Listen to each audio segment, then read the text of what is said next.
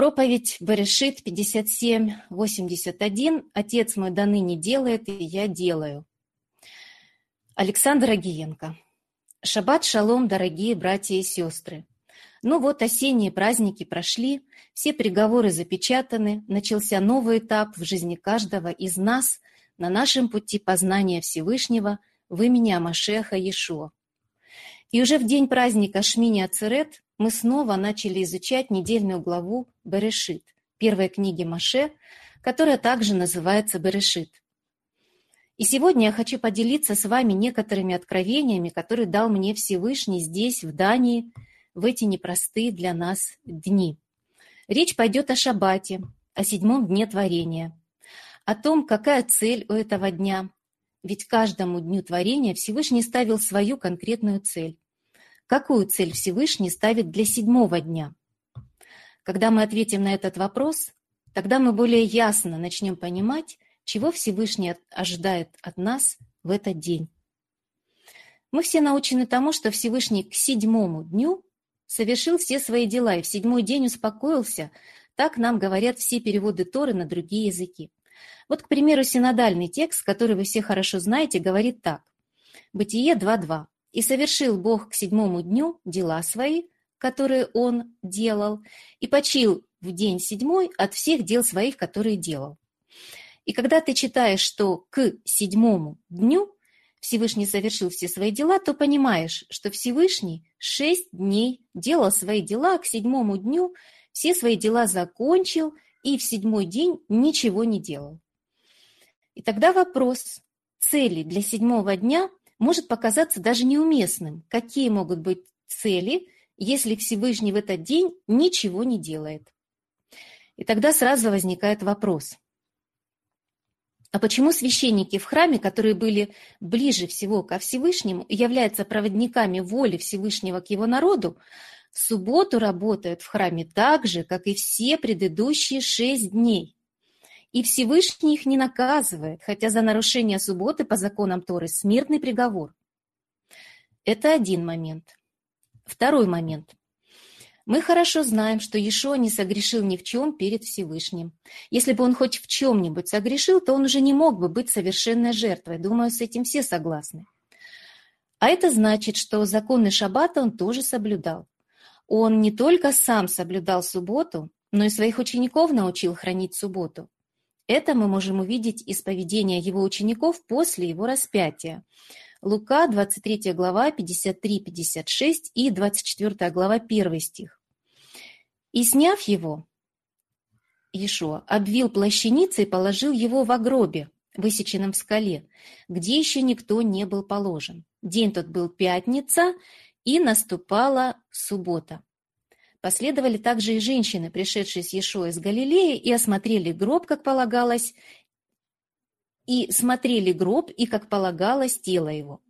Возвратившись же, приготовили благовония и масти, и в субботу остались в покое по заповеди. В первый же день недели, это хорошее место в Писаниях Нового Завета, которое помогает увидеть христианину, что первый день недели – это не понедельник, как говорят нам светские календари, а день, который наступает после субботы, который сегодня во всех светских календарях называют воскресенье. Итак, продолжим читать.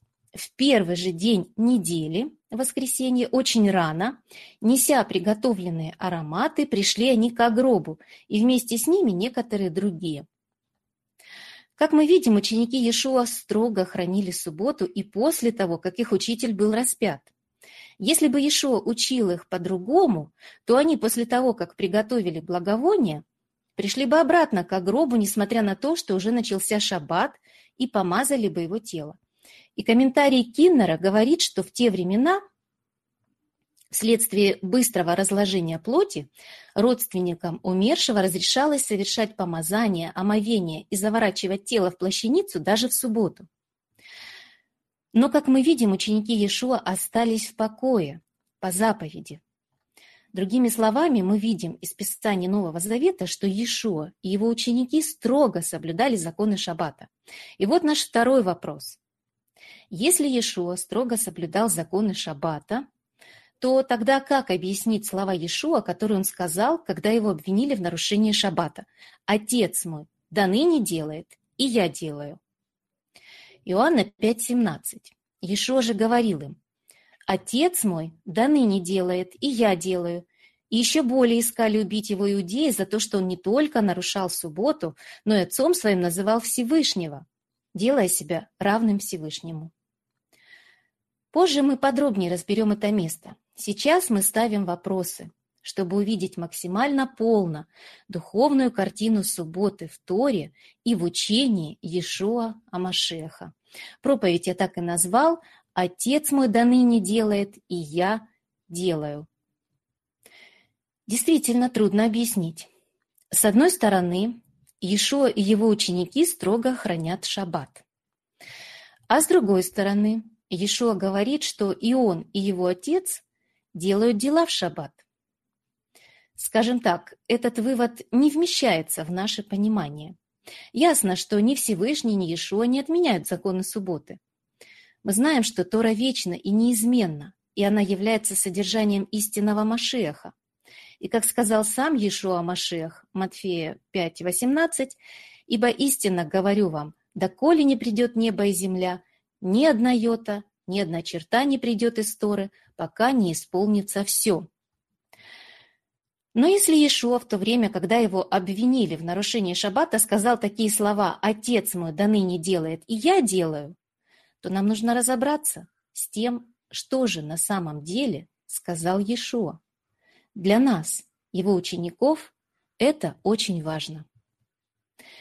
Итак, у нас есть три момента, Первый момент – это то, что мы читаем в синодальном переводе, Бытие 2.2. «И совершил Бог к седьмому дню дела свои, которые Он делал, и почил в день седьмой от всех дел своих, которые делал». То есть в седьмой день Всевышний не делает никаких дел. Второй момент – это то, что самые близкие люди ко Всевышнему, его священники, работают в субботу так же, как и в остальные шесть дней – и их никто не наказывает смертью.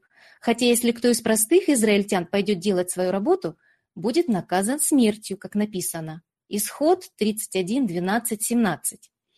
«И сказал Адонай Моисею, говоря, «Скажи сынам Израилевым так, «Субботы мои соблюдайте, ибо это знамение между мною и вами в роды ваши, дабы вы знали, что я Адонай, освящающий вас, и соблюдайте субботу, ибо она свята для вас. Кто осквернит ее, тот да будет предан смерти.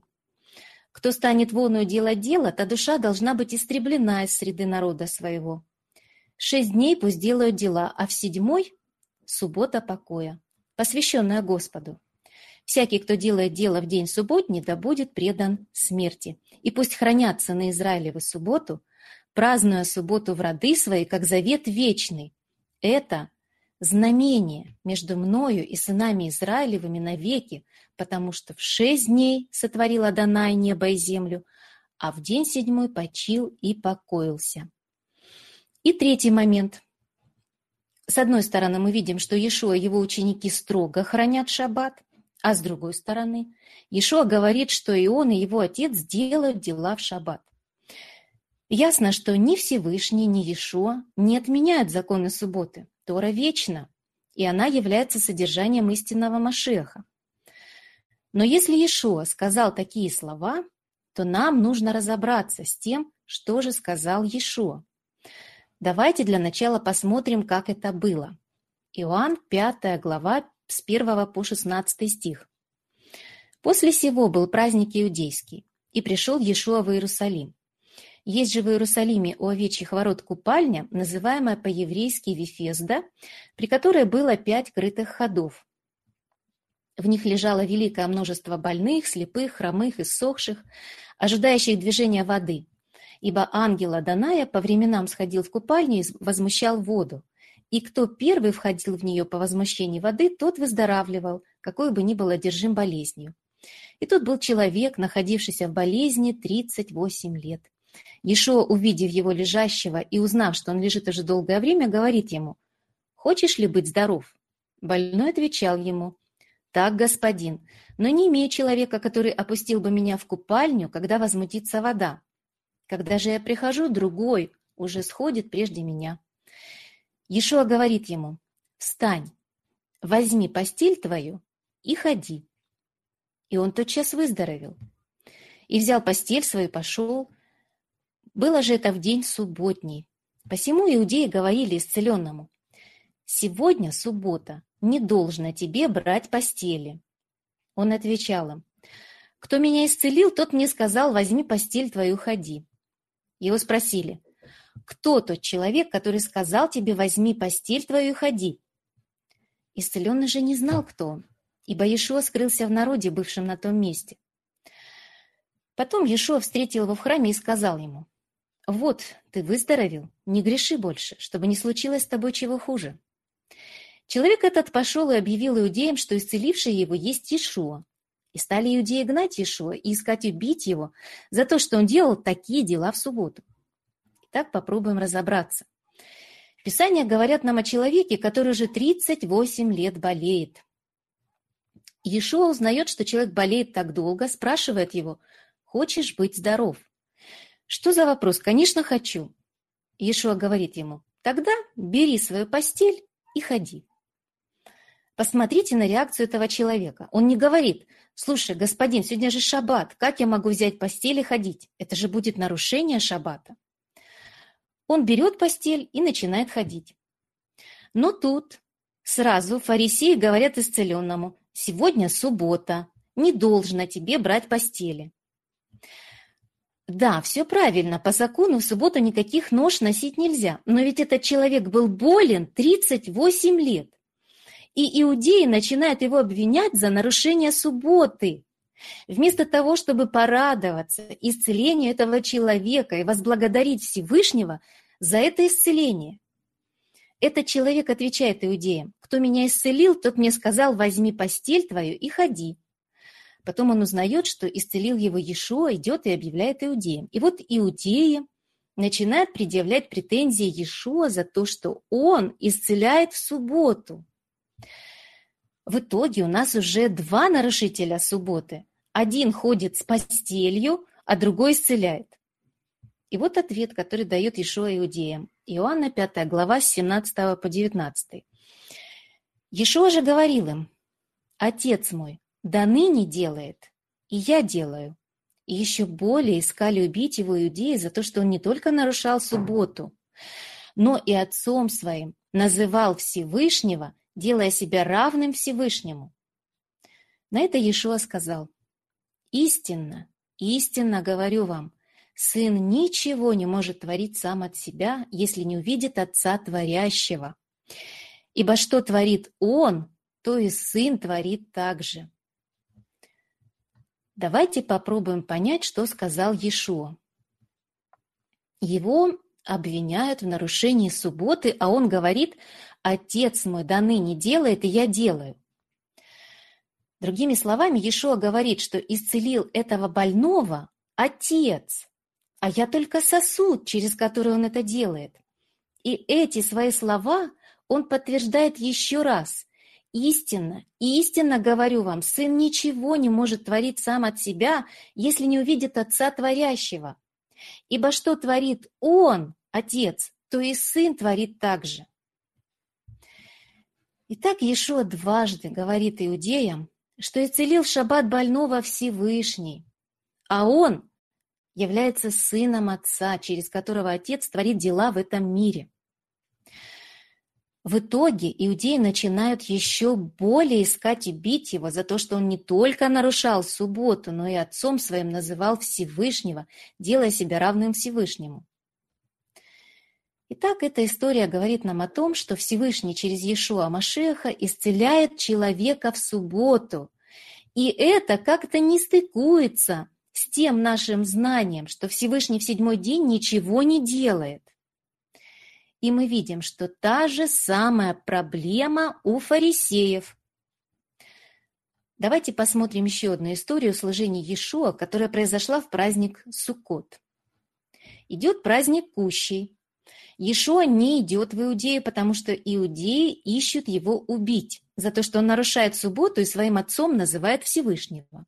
И вот – Иоанн, 7 глава, с 14 по 23 читаем. Но в половине уже праздника вошел Иешуа в храм и учил. И дивились иудеи, говоря, как он знает Писание, не учившись. Иешуа, отвечая им, сказал, «Мое учение не мое, но пославшего меня. Кто хочет творить волю его, тот узнает, о сем учении от Всевышнего ли оно, или я сам от себя говорю. Говорящий сам от себя ищет славы себе, а кто ищет славы пославшему его, тот истинен, и нет неправды в нем. Не дал ли вам Маше закон? И никто из вас не поступает по закону. За что ищете убить меня? Народ сказал в ответ, «Небес ли в тебе? Кто ищет убить тебя?» Ешо, продолжая речь, сказал им, «Одно дело сделал я, и вы все дивитесь. Маше дал вам обрезание, хотя оно не от Маше, но от отцов. И в субботу вы обрезываете человека. Если в субботу принимает человек обрезание, чтобы не был нарушен закон Маше, на меня ли негодуете за то, что я всего человека исцелил в субботу? Вдумайтесь в глубину слов, сказанных Иешуа, «Я всего человека исцелил в субботу». Что значит «всего»? Ведь у того конкретного человека была конкретная болезнь. Тогда можно было бы сказать, что Иешуа исцелил этого человека от такой-то конкретной болезни. Но он сказал «всего человека». Что это могло значить? Вот эти слова Иешуа. «Я всего человека исцелил в субботу, а выше мы говорили, что Иешуа, Иешуа сам ничего не делает. Отец все делает через него». Очень важны будут нам дальше для понимания того, что же на самом деле сказал Иешуа, говоря, «Отец мой до ныне делает, и я делаю». Нам это пока непонятно, поскольку мы все еще думаем, что отец в субботу отдыхает. И вот дальше Иешуа приводит очень важные аргументы, которые дают нам свидетельство того, что в словах Иешуа, которые мы не понимаем, есть большой духовный смысл, который имеет отношение к замыслу Всевышнего, ради которого Он и сотворил весь этот мир. Иешуа говорит, что Всевышний заповедал отцам, а Иешуа говорит, что Всевышний заповедал отцам делать обрезание ребенку на восьмой день. И даже если восьмой день, в который нужно обрезывать ребенка, выпадает на шаббат, то, несмотря на то, что в шаббат никакой работы делать нельзя, ребенку делают обрезание. Чтобы понять, что это значит, давайте ответим на вопрос. А в чем духовный смысл обрезания? Апостол Павел нам говорит, римлянам 2 глава 27-29. «И необрезанный по природе исполняющий закон не осудит ли тебя, преступника закона, при писании и обрезании? Ибо не тот иудей, кто таков по наружности, и не то обрезание, которое наружно на плоти, но тот иудей, кто внутренно таков, и то обрезание, которое в сердце, по духу, а не по букве. Ему и похвала. Нет людей, но от Всевышнего. Другими словами, духовный смысл заповеди обрезания наружной крайней плоти заключается в достижении человеком конечной цели замысла Всевышнего – сотворению человека по подобию его.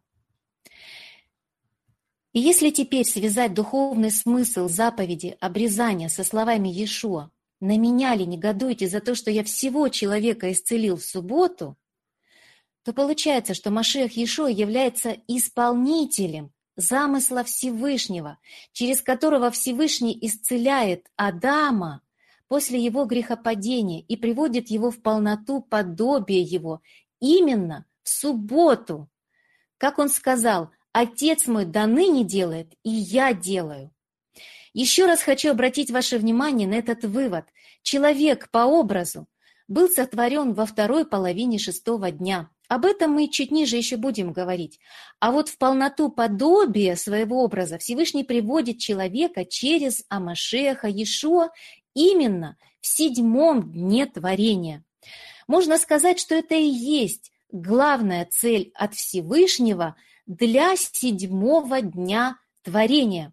Другими словами, цель седьмого дня в замысле Всевышнего – духовное единение человека с естеством Всевышнего. Как написано, Захария 14.19, «И Адонай будет царем над всей землей. В тот день будет Господь един, и имя Его едино».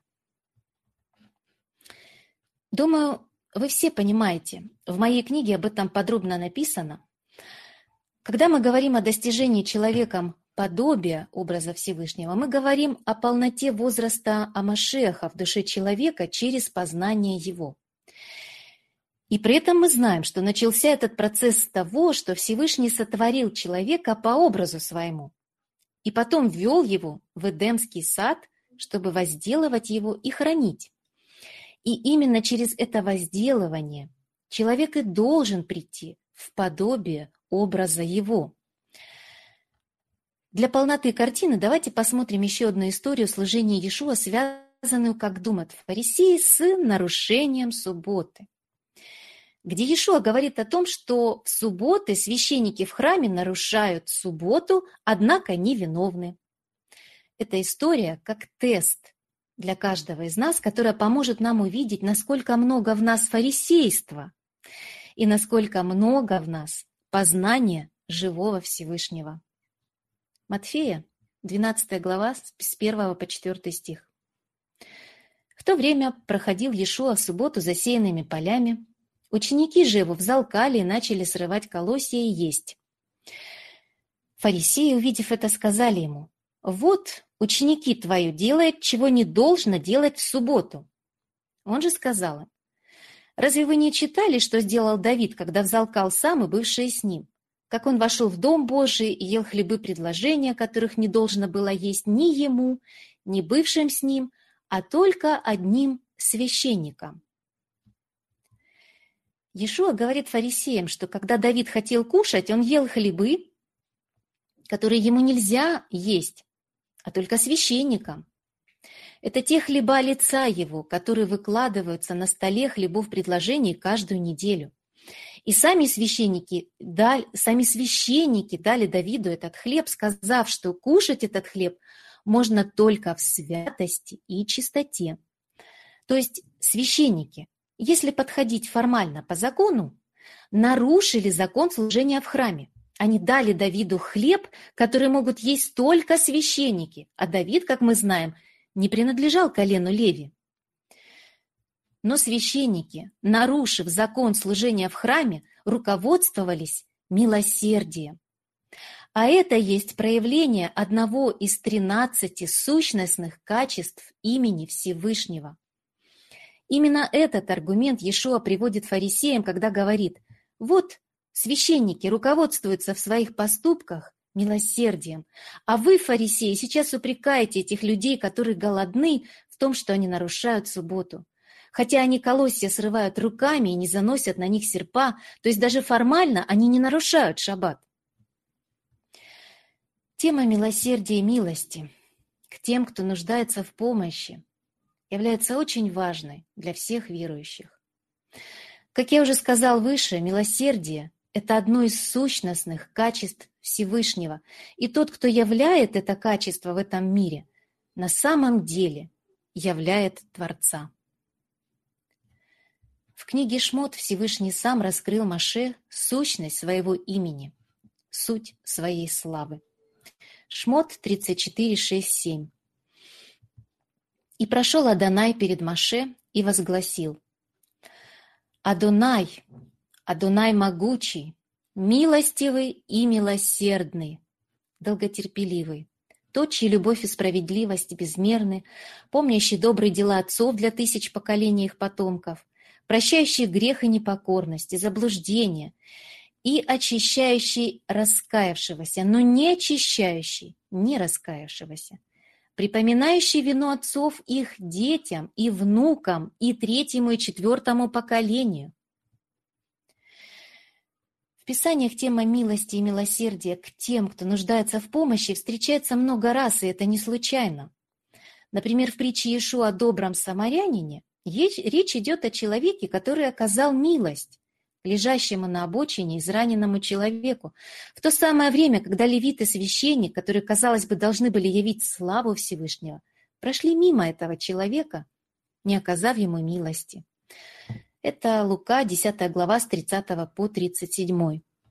Также в книге Иова одной из центральных тем является история того, как трое друзей Иова пришли его утешать и это могло бы стать моментом проявления славы Всевышнего в этом мире, если бы они проявили милость к своему другу.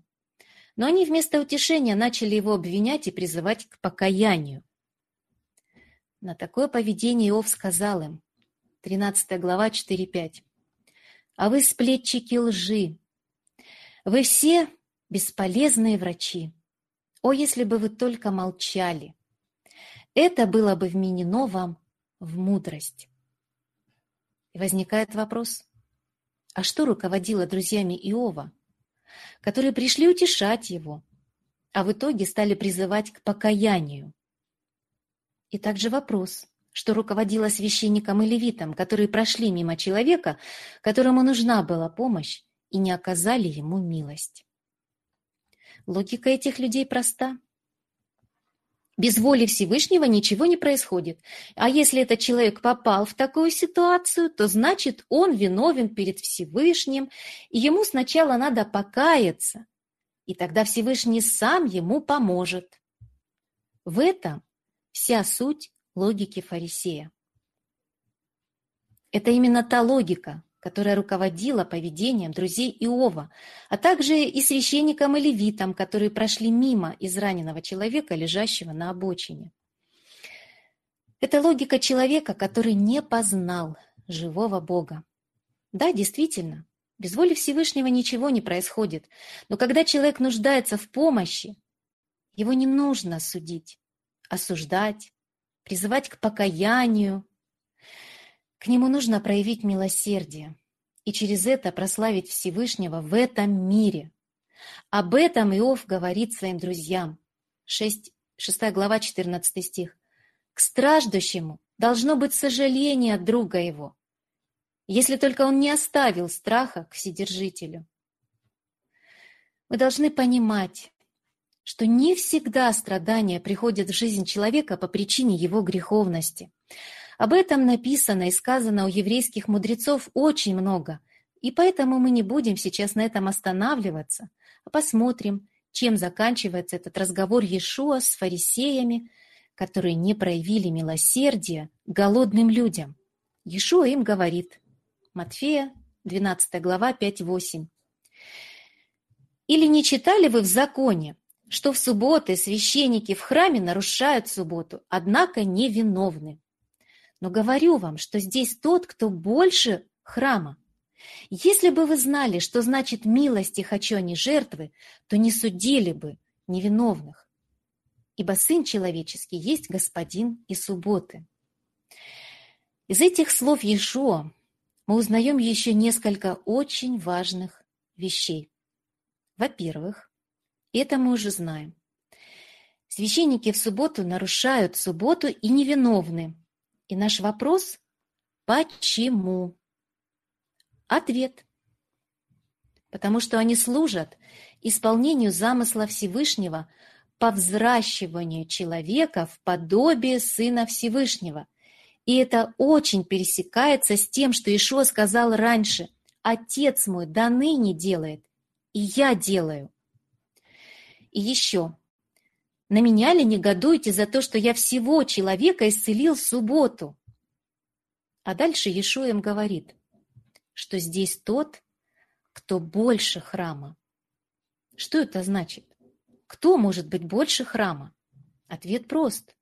Говоря о храме, Иешуа говорит о строении, которое построено по образу, который Маше видел на горе. А сейчас с ними говорит сам образ Всевышнего, по образу которого строился этот храм. И, конечно же, образ Всевышнего больше храма, который построен по его образу. И тот, кто больше храма, который есть истинный образ Всевышнего, по образу и подобию которого Всевышний творит человека, говорит фарисеям, «Если бы вы знали, что значит милости хочу, а не жертвы, то не судили бы невиновных». Здесь мы получаем очень важный урок для себя.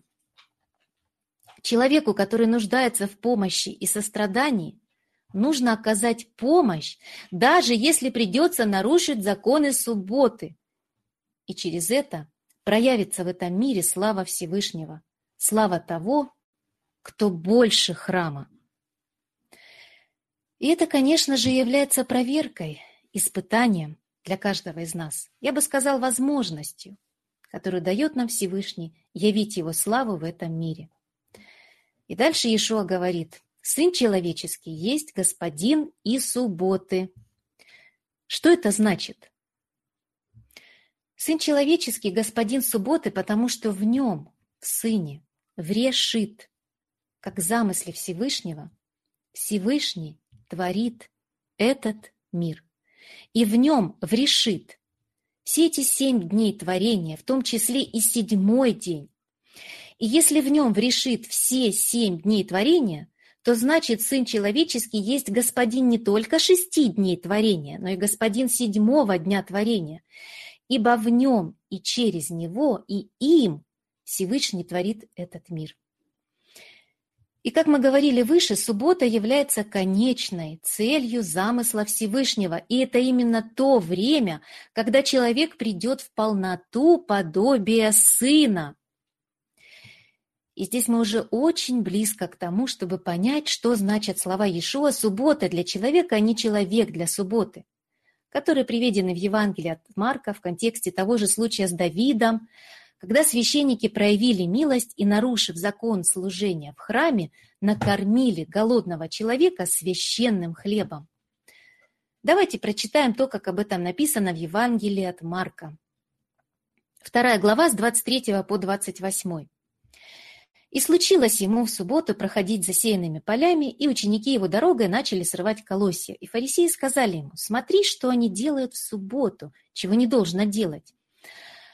Он сказал им, неужели вы не читали никогда, что сделал Давид, когда имел нужду и взалкал сам и бывшие с ним, как вошел он в дом Божий при первосвященнике Авиафаре, ел хлебы предложения, которых не должно было есть никому, кроме священников, и дал бывшим с ним и сказал им, «Суббота для человека, а не человек для субботы, посему Сын Человеческий есть Господин и субботы». То, что Сын Человеческий есть Господин субботы, это мы уже объяснили.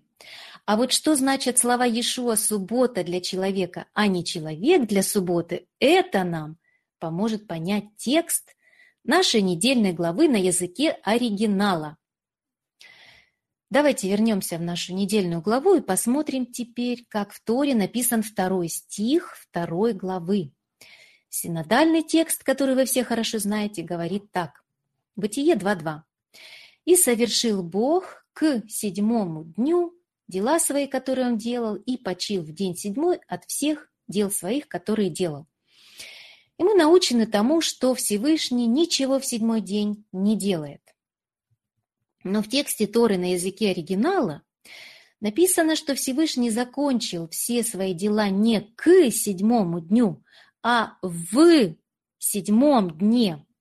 На иврите написано «байом», то есть внутри седьмого дня Всевышний заканчивал свои дела.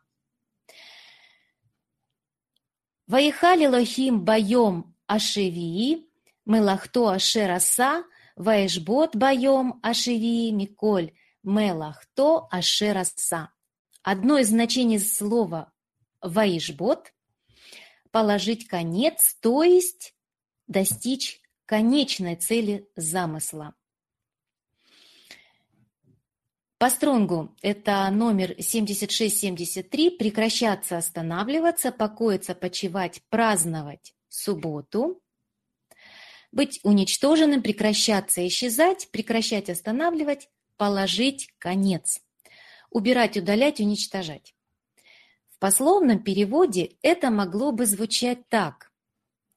Закончил Всевышний в дне седьмом боем ошиви. дело, работу, которую делал и достиг цели в дне седьмом всего дела, которое делал. Думаю, апостол Павел именно об этом хотел сказать нам в послании римлянам, когда написал римлянам 10.4, потому что конечная цель Торы о Машех к праведности всякого верующего. Вообще, когда начинаешь понимать, что говорит Тора о седьмом дне творения, то вырисовывается очень логичная и стройная картина всего замысла Всевышнего. Вот как я это увидел. Думаю, если что не так, то Всевышний меня поправит. Шесть дней Всевышний творит этот мир, и во второй половине шестого дня он творит человека по образу своему. Только по образу. А для того, чтобы человек был сотворен в подобие, Всевышний вводит Адама в Эден, где Адам должен начать возделывать и хранить сад, который Всевышний насадил в Эдене. И речь идет о нашей душе с ее двойственной природой. И шестой день уже подходит к концу. И вот-вот наступит седьмой день, в который будет происходить этот процесс возделывания души Адама в подобие через познание им дерева жизни. Другими словами, в седьмой день в замысле Всевышнего предназначен не для физических работ, а для освещения человеческой, душ, человеческой души, достижения этой душой, подобия образа его. И тогда становится понятно, почему священники могут работать в шаббат и при этом невиновны. Потому что они вместе со Всевышним в седьмой день совершают именно эту работу по освящению человеческой души. Но Адам, как говорят еврейские мудрецы, в конце шестого дня согрешил и потому был выставлен за пределы Эдена. Но это никак не меняет замысел Всевышнего. Это просто усложнило для Адама этот процесс освящения его души. А седьмой день с его целью Всевышний не отменял, у него все идет в соответствии с его замыслом. Другими словами, седьмой день в замысле Всевышнего наступил вовремя, и он еще не закончился. Почему не закончился? Потому что в, о всех предыдущих шести днях мы читаем «И был вечер, и было утро, день один» и так далее, до день шестой. Бытие, 1 глава, 31 стих. «И увидел Всесильный все, что он создал, и вот хорошо весьма. И был вечер, и было утро, день шестой». О седьмом дне творения мы этого не читаем. А это значит, что у Всевышнего седьмой день творения еще не закончился. Поэтому Ешуа и говорит, «Отец мой до ныне делает, и я делаю». И также становится понятно, что значит слова Иешуа «суббота для человека», а не человек для субботы. Суббота для человека, потому что именно в субботу происходит освящение его души в подобие Сына Всевышнего. И тогда становятся понятны слова Иешуа «На меня ли негодуете за то, что я всего человека исцелил в субботу?» Именно в субботу, в седьмой день творения, Всевышний через своего Сына приводит человека к конечной цели своего замысла и через Иешуа Машеха исцеляет его от собственного его падения. О том, как будет происходить процесс сотворения человека по подобию его в этом седьмом дне творения, мы читаем в пятой главе Баришит. Пятая глава, первый стих. Э, Сефер Талдот Адам, Бейом Берой Лагим Адам, Бедмут Элагим Аса Ото. Пословный перевод мог бы быть таким. Это книга родословия, порождений Адама в дне Бейом сотворения. И здесь стоит глагол «бара», и речь идет о седьмом дне сотворения в замысле Всевышнего. Всесильным Адама по подобию всесильного создания его. В переводе под редакцией профессора Брановера Берешит, 5 глава, 1 стих, звучит так. Это родословная книга человечества. В день, когда Бог сотворил человека, по подобию Всесильного Он создал его. Как мы видим, весь седьмой день в замысле Всевышнего посвящен сотворению человека по подобию Элоим. И чтобы не запутать вас, скажу, что этот седьмой день закончится у Всевышнего судом, у Белого престола, смотри Откровение 20 главу. И тогда наступит восьмой день, когда придут новое небо и новая земля, Откровение 21 глава. И это будет уже другая история. В нашей же материальной жизни этого мира течение этого седьмого дня творения пройдет семь тысяч лет, включая тысячелетнее царство Амашеха в этом мире. Мы все время говорим о том, что духовные законы, которые даны в Торе, неизменны, и они работают на всех духовных уровнях. И наше исполнение этих духовных законов, которыми Всевышний совершает свой замысел, делает нас соучастниками со Всевышним в исполнении Его замысла. Другими словами, все шесть дней недели мы можем делать всякую работу, но в седьмой день, в замысле Всевышнего, это время освящения нашей души, совершения ее в подобие образа Его – Поэтому, если мы хотим исполнять заповедь о субботе так, чтобы угодить Всевышнему, в этот день в нашей душе должен гореть только священный огонь, и никакого чуждого огня мы не должны зажигать. Всевышний да поможет нам сегодня более глубоко увидеть духовную суть седьмого дня, чтобы нам знать, как хранить святость субботы и быть ему соработниками – в этом процессе освящения нашей души и взращивания нас в подобие образа Сына. Да будет так в имени Машеха Иешуа. Амен.